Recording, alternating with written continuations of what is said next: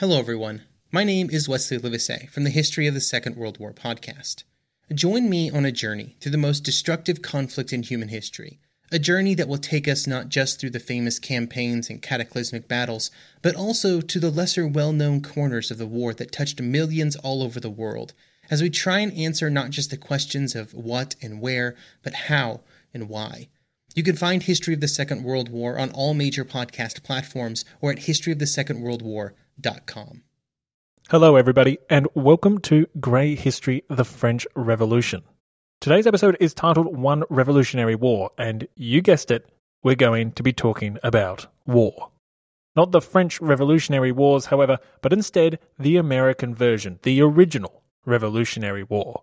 Specifically, we're going to be covering the newly crowned and woefully inept King Louis XVI and his decision to get France involved in yet another international conflict with Great Britain.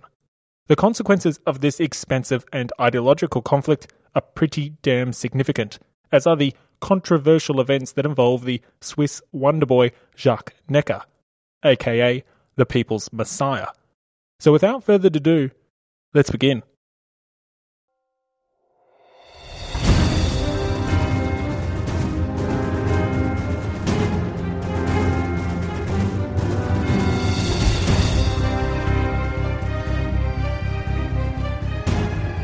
Welcome to Grey History.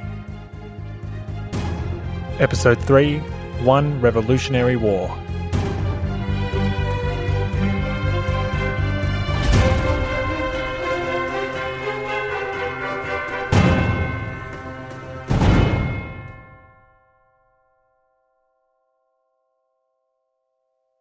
Holding Out for a Hero. What a song! If you haven't listened to Holding Out for a Hero by Bonnie Tyler, may I suggest you indulge? It's perfection.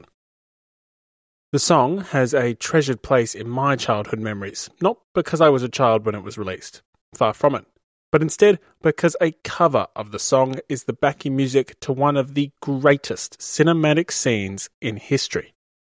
The scene in Shrek 2 where human Shrek storms the castle with a giant gingerbread man to receive his true love's magical kiss.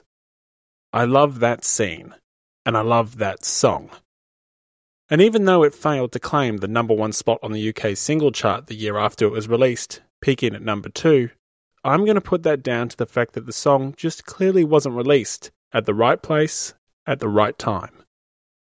I am willing to wager that had the song been released in French, it would have been a number one hit across the channel, or certainly so, if it had been released in 1774. Why? Well, that's when Louis XV died, and the French people were definitely holding out for a hero. During his 58 year reign, Louis XV had earned himself the nickname Louis the Well Beloved. In reality, he was not beloved by many.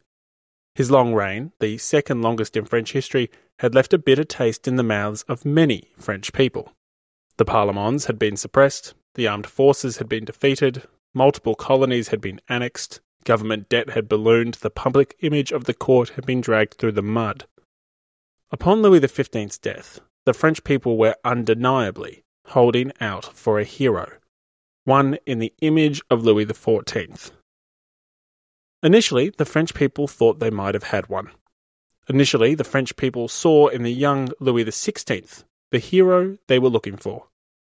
I cannot confirm if he was strong, fast, or a streetwise Hercules, but whatever he appeared like at the time, the people saw him as a chance to rejuvenate the French monarchy and the French nation. Obviously, however, Louis XVI does not maintain this heroic persona in the eyes of the people who would eventually behead him.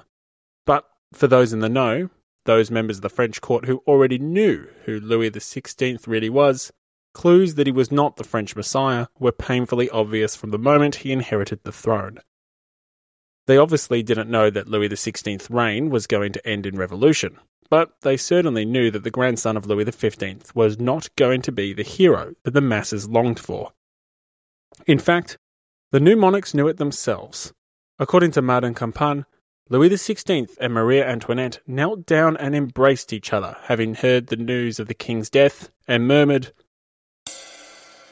My God, guide us and protect us. We are too young to ascend to the throne.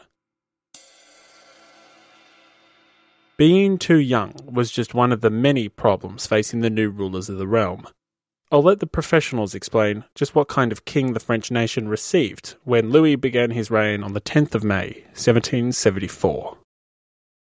Historian Francois Mignet writes He was deficient in that sovereign which alone accomplishes great changes in states, and which is essential to monarchs who wish to limit their power as to those who wish to aggrandize it. Historian Edward Lowell also fails to hold back. Totally incapable of standing by himself, he led successively or simultaneously on his aunt, his wife, his ministers, his courtiers, as ready to change his policy as his adviser. Historian Robert Johnston is no kinder. Worst of all, for an autocrat, he had not in his nature one particle of those qualities that go to make up the man of action, decision, energy, courage, wholeheartedness. If you're now picturing somebody completely inadequate to be sitting on the French throne during a revolution, you're probably on the money. From all reports, Louis XVI is kind hearted and caring, but such qualities alone did not make one fit to be king. The French system was designed to have a strong autocratic monarch, and in Louis XVI it had received anything but. Add on top of that a restless nobility, starving peasants, ambitious bourgeoisie, and you're starting to get all the ingredients you need for one big melting pot of well brewed trouble. Despite these shortcomings and inadequacies, the French people had an enormous amount of hope for Louis XVI. Perhaps these deficiencies were only obvious to historians who benefit from hindsight, and to the few people at the time who were close enough to the action to see through the propaganda. Whatever the case may be, for the public, Louis XVI was meant to usher in a new golden age. Louis XVI was meant to right the wrongs of his predecessors and restore both France's honour and prosperity.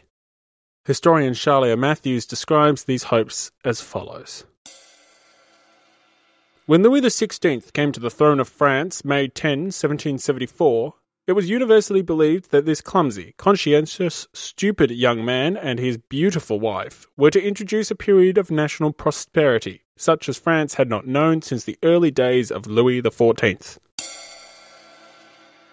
In the first few years of the reign of this clumsy, incapable, kind hearted yet indecisive king, Louis XVI had to tackle the two key legacies of his predecessor how he went about this would have a direct impact on the groundwork being laid for the coming revolution.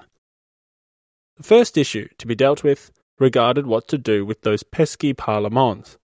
The second issue was how to handle the ramifications of the disastrous Seven Years' War.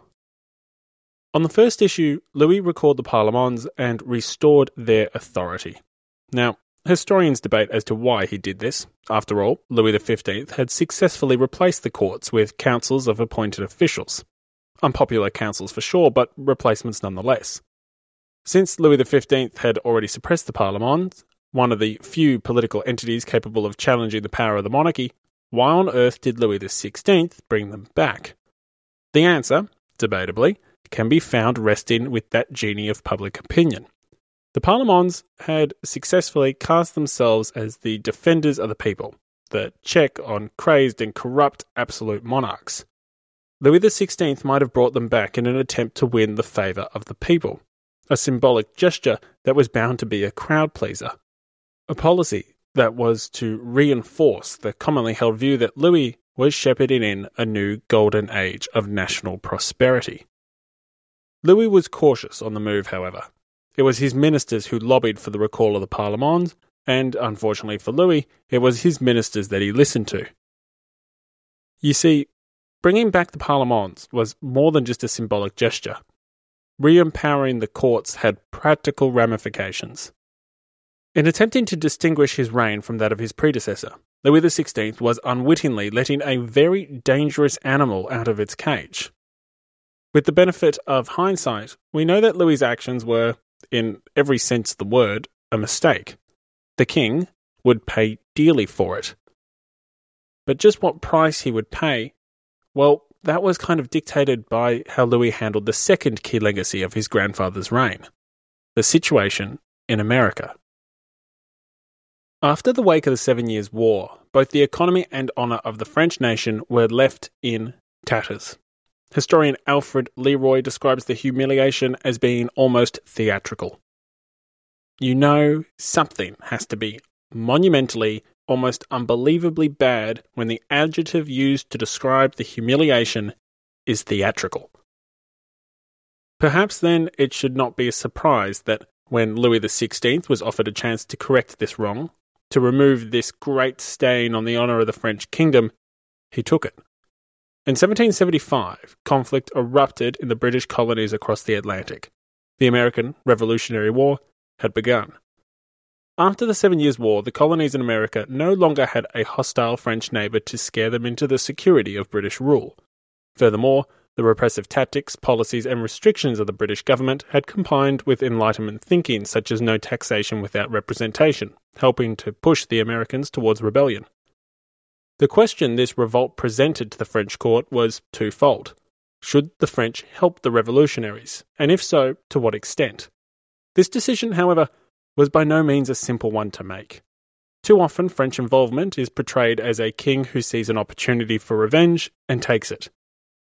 The fact of the matter is, is that while a simple narrative, it's ultimately a false one too.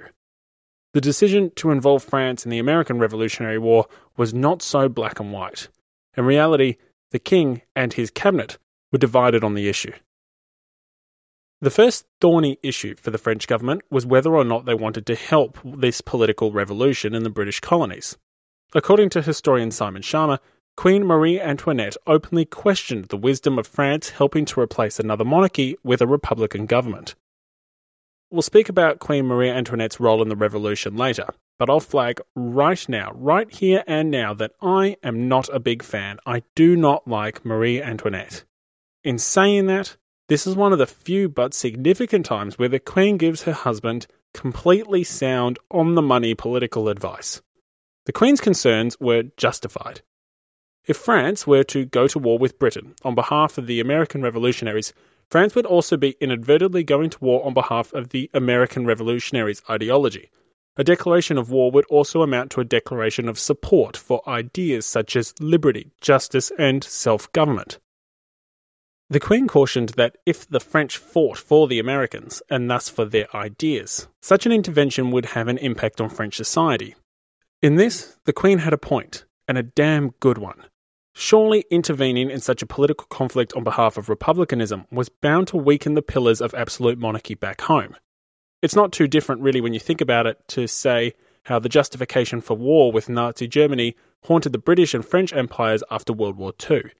If you go to war with Hitler to defend the sovereign integrity of Poland, to defend the right of the Polish people to enjoy the benefits of self determination and self rule, then how can you justify failing to give those same rights, those same privileges, to millions of people under colonial rule in Africa, the Middle East, India, and Southeast Asia? The Queen was onto something.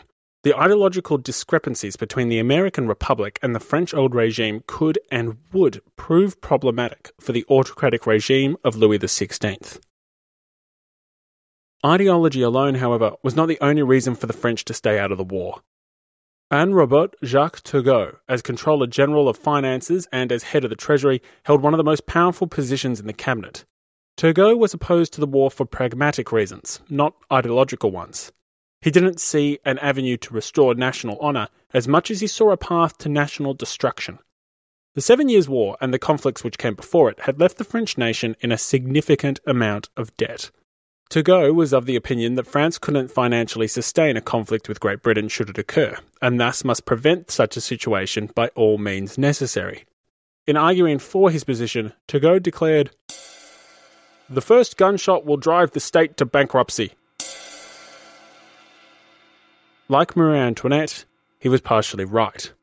Like Marie Antoinette, he was not convincing enough. Louis XVI was no warmonger, and by no means leaping at the opportunity to fight the British and restore French honour. Vergennes, however, the country's powerful foreign minister, held that a military intervention was for the good of the French nation. Some liberally minded nobles and members of the public were calling for intervention on the grounds of it being just, to defend the rights of an oppressed people from an evil British Empire, blah blah blah blah blah. Vergennes was not an ideologue. He was not being swayed by appeals for some greater moral cause based on Enlightenment thinking. The term may not have been invented yet, but he held very closely to the ideas of realpolitik. Vergennes held the opinion that intervention was for the pragmatic good of the state. He reasoned that victory would enable the French to secure trade and commerce across the high seas, and simultaneously weaken a key enemy. More importantly, however, Vergennes also feared that a lack of intervention would have terrible consequences for the French. Vergennes believed that if England won, they would use their large military presence in the region to attack the French West Indies once the Americans had been defeated. However, Vergennes also feared that if the Americans proved victorious, an alliance between America and England could result, and this English speaking coalition would move not only against French sugar islands, but also wealthy Spanish interests in Peru and Mexico. It was for these pragmatic reasons that Vergennes urged for war. His lack of ideological motivations can be found in the fact that at this very same time a Republican revolt was happening much closer to home in Geneva. However, these revolutionaries were hostile to France, and so, unlike the revolutionaries across the Atlantic, the Genevan rebels received no aid from Vergennes. Instead, he sought to crush the neighbouring rebellion under the foot of the French Empire. This is how Vergennes himself described his approach to the two Republican revolutions. The insurgents who I am driving from Geneva are agents of England, while the American insurgents are friends for years to come. I have dealt with both of them, not by reason of their political systems, but by reason of their attitudes towards France. Such are my reasons of state. Realpolitik at its finest. I can't help but contrast such a policy to that of the great nations from our own time. This pragmatic policy pursuit is something I would expect to see from a country like the United States punish Russia for intervening in Ukraine's juvenile democracy, yet make no serious attempt to protest the slide back into authoritarian rule by much needed allies like Egypt, so long as it guarantees stability and protects US interests. Vergennes is, in my opinion, a very modern Minister of Foreign Affairs, despite living 250 years ago. Anyway, we digress. Napoleon Bonaparte rose from obscurity to become the most powerful and significant figure in modern history. Over 200 years after his death, people are still debating his legacy. He was a man of contradictions, a tyrant and a reformer, a liberator and an oppressor, a revolutionary and a reactionary. His biography reads like a novel, and his influence is almost beyond measure. I'm Everett Rummage, host of the Age of Napoleon podcast, and every month I delve into the turbulent life and times of one of the greatest characters in history and explore the world that shaped him in all its glory and tragedy. It's a story of great battles and campaigns, political intrigue, and massive social and economic change. But it's also a story about people, populated with remarkable characters. I hope you'll join me as I examine this fascinating era of history Find The Age of Napoleon wherever you get your podcasts. Vergennes' argument for securing vital trade routes and colonial defences were not necessarily enough to push a hesitant king to war. Luckily for Vergennes' schemes, there was another factor at play. Once the French court actually believed the revolutionaries could win the war, and that was by no means a small hurdle to clear, a pesky genie began to well and truly run amuck. The genie of public opinion, which had been out of the bottle for some time now, was increasingly a significant factor in the calculations of court policies. Support for the war could be found throughout the kingdom. In one corner of society, many liberally minded nobles sympathised with the Americans' form of ideological and political perspective. Historian George Bancroft argues that it was this factor which he characterised as a movement for intellectual freedom which was the defining factor that pushed France into open conflict with England. Historian Bertha Gardiner also argues that a reluctant Louis was overruled by public opinion in favour of intervention, and notes that the cause of the American colonies was taken up with immense enthusiasm. Intellectual crusades aside, war presented an opportunity to restore honour to the French nation for many other members of the noble warrior class. The American Revolution was their opportunity to fight the great enemy and restore honour not only to their country, but also, in many cases, to their family name as well. Thus, for the nobility of France, whether motivated by Enlightenment ideology or old school honour, there was plenty of reasons to get involved in the fight. The Second Estate, however, weren't the only supporters of intervention.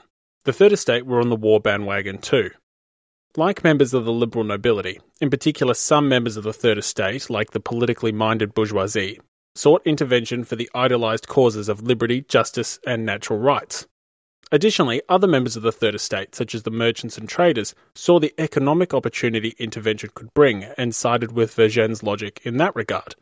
In some ways, the case in favour of the conflict was similar to the case in favour of the conflict used by America to justify intervening in Cuba and commencing the Spanish American War of 1898. War, it seemed, was not only the morally right thing to do, but it was the economically sensible thing to do as well.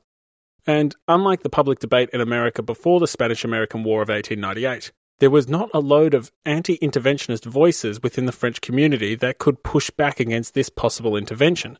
Indeed, it was the opposite. The calls for war were deafening. How deafening, however, is a matter for debate. It is noteworthy that while historians George Bancroft and Bertha Gardiner claim public opinion was the principal factor in facilitating French participation, not all historians agree. It's an aspect of, well, grey history.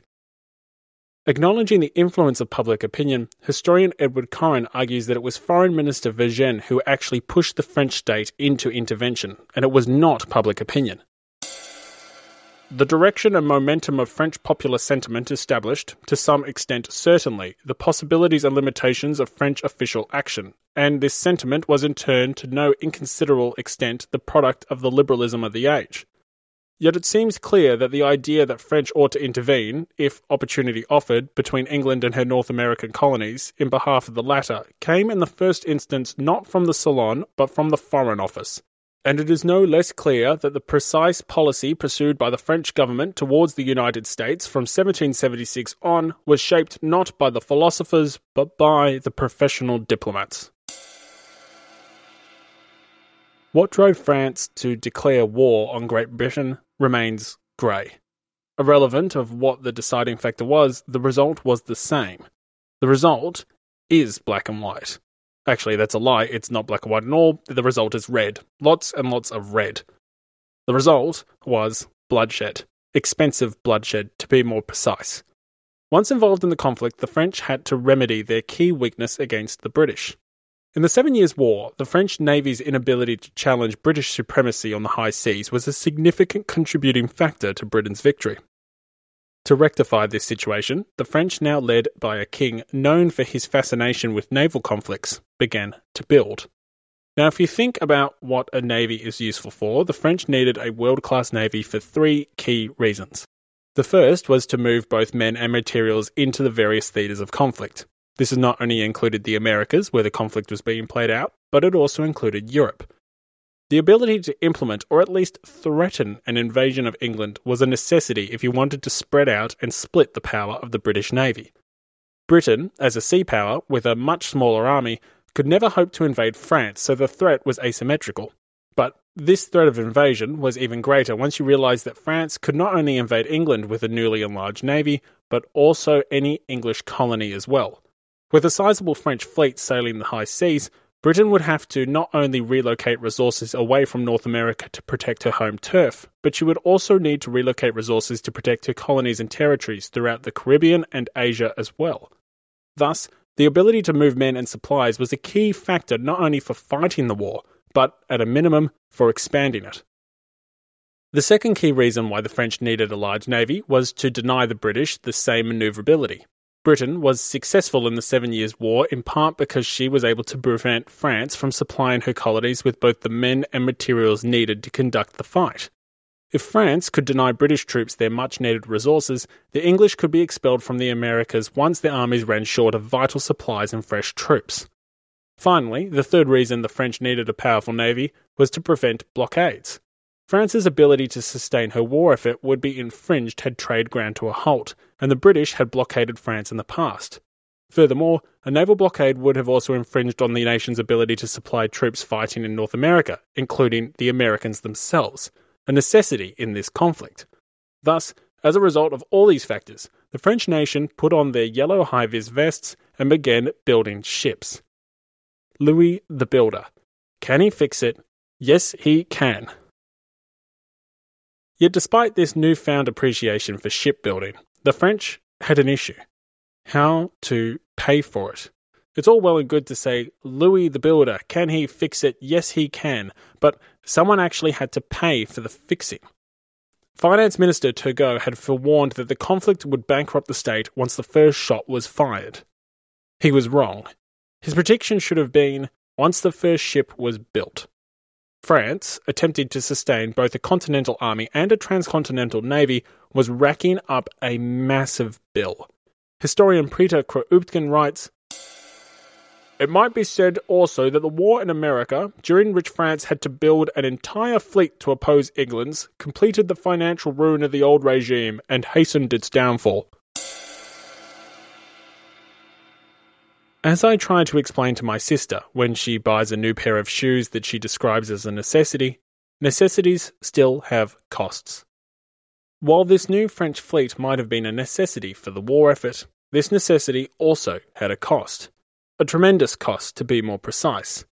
Yet Turgot, despite being the person who warned of the financial ramifications of the war, would not be the one to figure out how to pay for it.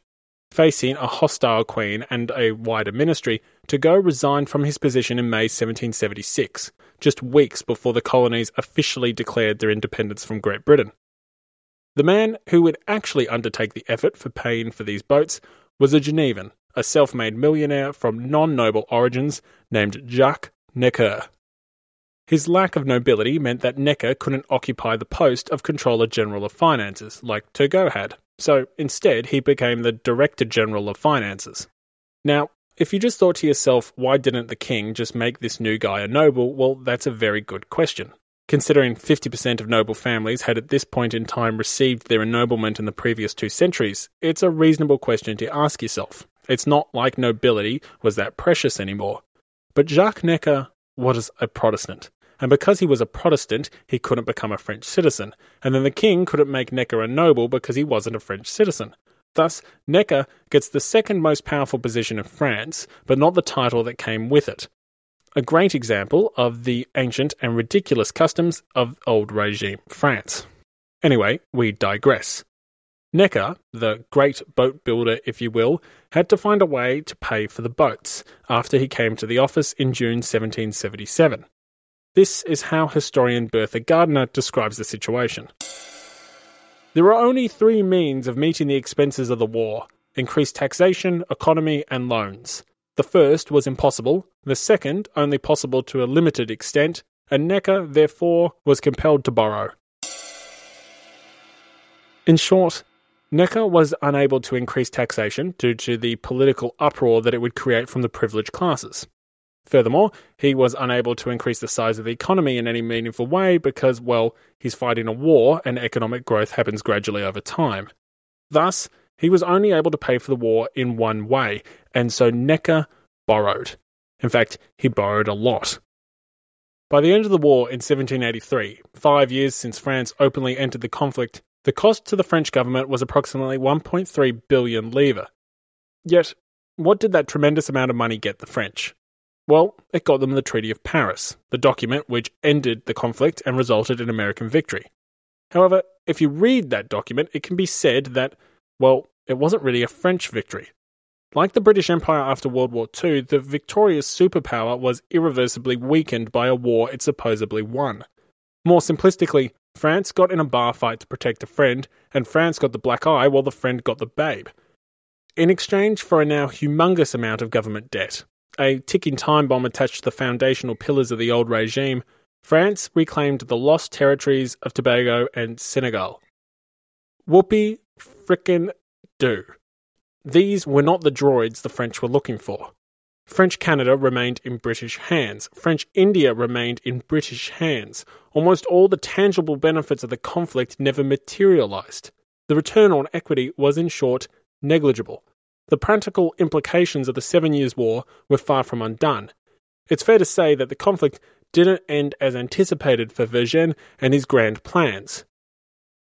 However, Vergennes was not the only minister who could have felt aggrieved by the way the conflict played out. Jacques Necker also had to endure a subpar outcome by the time peace was settled in 1783. During his time in office, Necker had made many enemies at Versailles. Like his predecessor Turgot, Necker believed fundamental changes to French society were required for the nation to prosper into the future. And also, like Turgot, he made enemies trying to implement those changes. As we all know, well, really all too well from modern politics, invested interests never seem to like fundamental changes, and the economic and political reforms Necker envisioned were no exception. While in office, Necker sought to decentralise the government and extend responsibility to the provinces. The plan was to empower provincial assemblies in order to encourage better local government. Necker also sought to balance the budget and believed cutting expenditure was the best means of doing this. Not ignoring the revenue side of the equation, Necker disapproved of the various privileges enjoyed by the two privileged orders and sought a more equitable distribution of the taxation burden. The first and second estates were still more or less enjoying a tax free lifestyle, and Necker didn't think this was sustainable, especially considering the growing debt due to the American Revolutionary War. Unsurprisingly, such policies ruffled feathers in Versailles. His reforms may have been less radical than Turgot's, but they still made Necker many enemies, and he met serious resistance from entrenched interests. Stonewalled by nobles who were unwilling to curtail their spending nor surrender their taxation exemptions, Necker was unable to make meaningful wholesale reforms. He was, however, able to tinker at the edges, to the frustration of many, many people. Historian Robert Johnston says For three years, he attempted to carry the burden of the war by small economies affected at many points, which produced the minimum of result and the maximum of friction. In short, Necker was managing to do what all good modern day treasurers try to avoid doing at all costs. He was aggrieving powerful interests for minimal fiscal benefit. However, these small saving measures were not Necker's greatest source of friction. Not by a long shot. Necker's greatest source of friction with his enemies came after the release of a very famous document. That document was titled the Compte Rendu. Released halfway through the American Revolutionary War in 1781, the Compte Rendu was a revolutionary publication. It was, in essence, a summary of the government's finances. Now, you may think to yourself that sounds like a very boring revolutionary publication, but believe me, important it was. The document was Necker's attempt to demonstrate France could afford the debt it was borrowing for the war effort, Thus, it was also an attempt to entice creditors to lend even more money to the French government as it pursued its costly endeavour against Great Britain. The surplus the document alluded to was in fact fiction, but the truth rarely matters when it comes to these sort of things. The document achieved its objectives. The fake surplus ensured credit remained abundant. Money continued to pour into the treasury, despite France's questionable means to pay it back.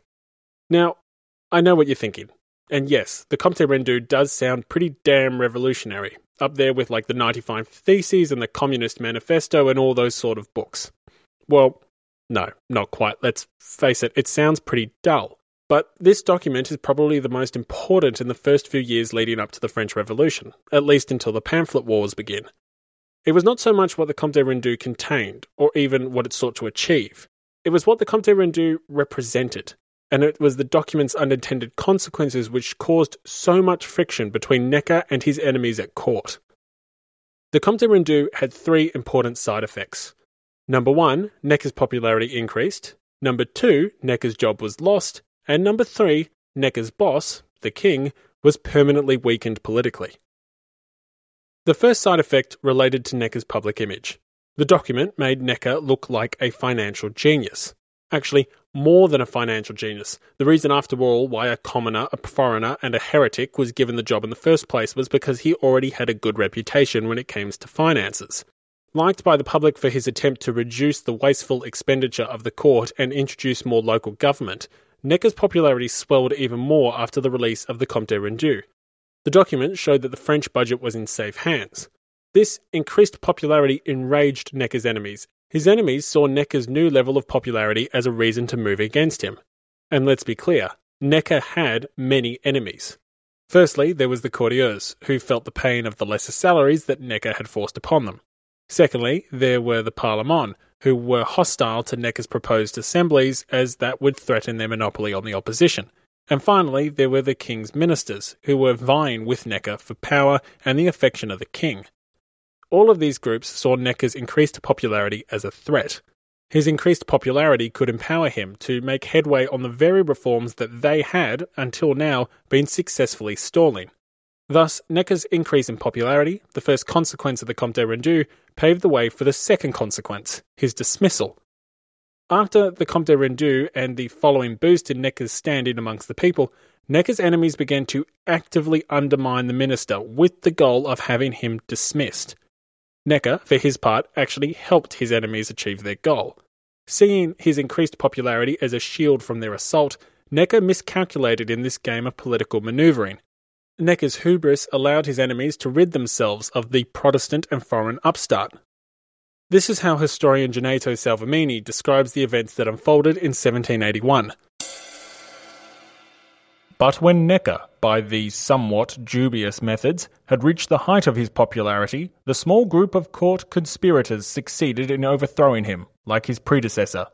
The moving spirit in this intrigue was the minister Maurepas, who, jealous of Necker's influence, had been outraged by the publication of the Compte Rendu, contrary as it was to every tradition of the absolute monarchy. To create difficulties for his colleague, he circulated a private memorandum from Necker to the king containing criticism of the Parlements, and thus roused the whole Paris Parlement against him. The king's brother joined in the campaign out of resentment at such meagre economies as the minister had succeeded in making. Necker, believing himself assured of victory and anxious to quell all opposition, asked the king to admit him, though a Protestant, to the Council of State as a resounding proof of confidence. Maurepas promptly seized the opportunity to play to the king's religious prejudices and declared that he would resign rather than allow the rights of the Catholic faith to be violated. The king, not daring to override religious scruples, offered Necker other satisfaction. Unwilling to accept a semi victory that would have been a moral defeat, Necker wrote to the king a short and discourteous note and resigned from office on May 19, 1781. Jealous colleagues, bitter courtiers, enraged judges, disgruntled princes. These were some of the groups that helped Necker meet an untimely end. But it was Necker's misstep which ensured his downfall.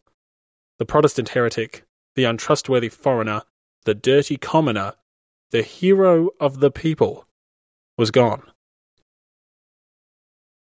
So, what about point three? What about the third consequence of the Compte de Rendu, the weakening of the king? Historian Salvemini noted that the publication of the Compte de Rendu was contradictory to every tradition of the absolute monarchy. Historian Francois Mignet explores this further in his recount of Necker's dismissal. His economies displeased the courtiers. The measures of the provincial assemblies incurred the disapprobation of the parlements, which wished to monopolize opposition and the Prime Minister, Maurepas, could not forgive him an appearance of credit. He was obliged to quit power in 1781, a few months after the publication of the famous Compte Rendu of the Finances, which suddenly initiated France in knowledge of state matters and rendered absolute government forever impossible. That last line is the key line here. That last line strikes at the heart of the third key consequence of the Compte Rendu by shining a light into the darkness, by seeking to make not only the ministry, but by association the king himself publicly liable and responsible for the state's finances, Necker had breathed life into the very ideas that the American revolutionaries were fighting for, and he had done so on French soil. He had energized the Enlightenment philosophy in France by releasing a budget that was by its very existence an implication that the government had a need, had an obligation, had a responsibility to manage the state's finances soundly. Necker was promoting the implied idea of ministerial accountability, of government competence, of government governing with the consent of the governed and for their benefit. In releasing the Compte Rendu, he was crystallizing his popularity, yet through an act which in every way imaginable violated the traditions of absolute monarchy and the traditions of old regime France. In fact, it violated the traditions of absolute monarchy so much so that some perceived the act to be the first step to constitutional monarchy. Historian Shailer Mathews writes The public, which had been given by Turgot the reason for certain decrees, now interpreted the act of Necker's to imply that the government had conceded it the right to know and advise about the national finances. The Compte Rendu was accordingly not only an interesting document, it was interpreted more or less distinctly to be a step towards constitutional government. The fact that the Compte Rendu was anything but a pile of pages with false figures on them seems to be agreed by a wide range of historians. Historian Paul Bartaux called its publication the first revolutionary step France took. Historian Peter Kropotkin describes it as a heavy blow to the royal autocracy. A heavy blow it was indeed. Necker had invoked the ideas of the intellectual and philosophical movement which were energizing the revolutionaries across the Atlantic. Necker had extolled the ideas of the Enlightenment, the ideas which Louis's predecessors and other European monarchs had spent so much time trying to stamp out. Perhaps Necker had no idea of the magnitude of his actions. Perhaps he inadvertently rendered absolute monarchy impossible, as proclaimed by historian Francois Mignet. But irrelevant of whether he meant to or not, Necker's popularity and his budget weakened the pillars of the old regime significantly. Henceforth, the people would expect competent and accountable ministers, and thus competent and accountable government.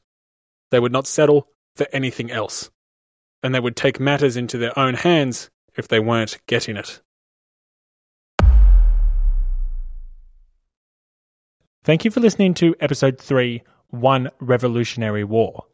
Next episode, we'll be covering the scandalous events that occur in the post Necker years, including reactionary noble plots and the famous diamond necklace affair.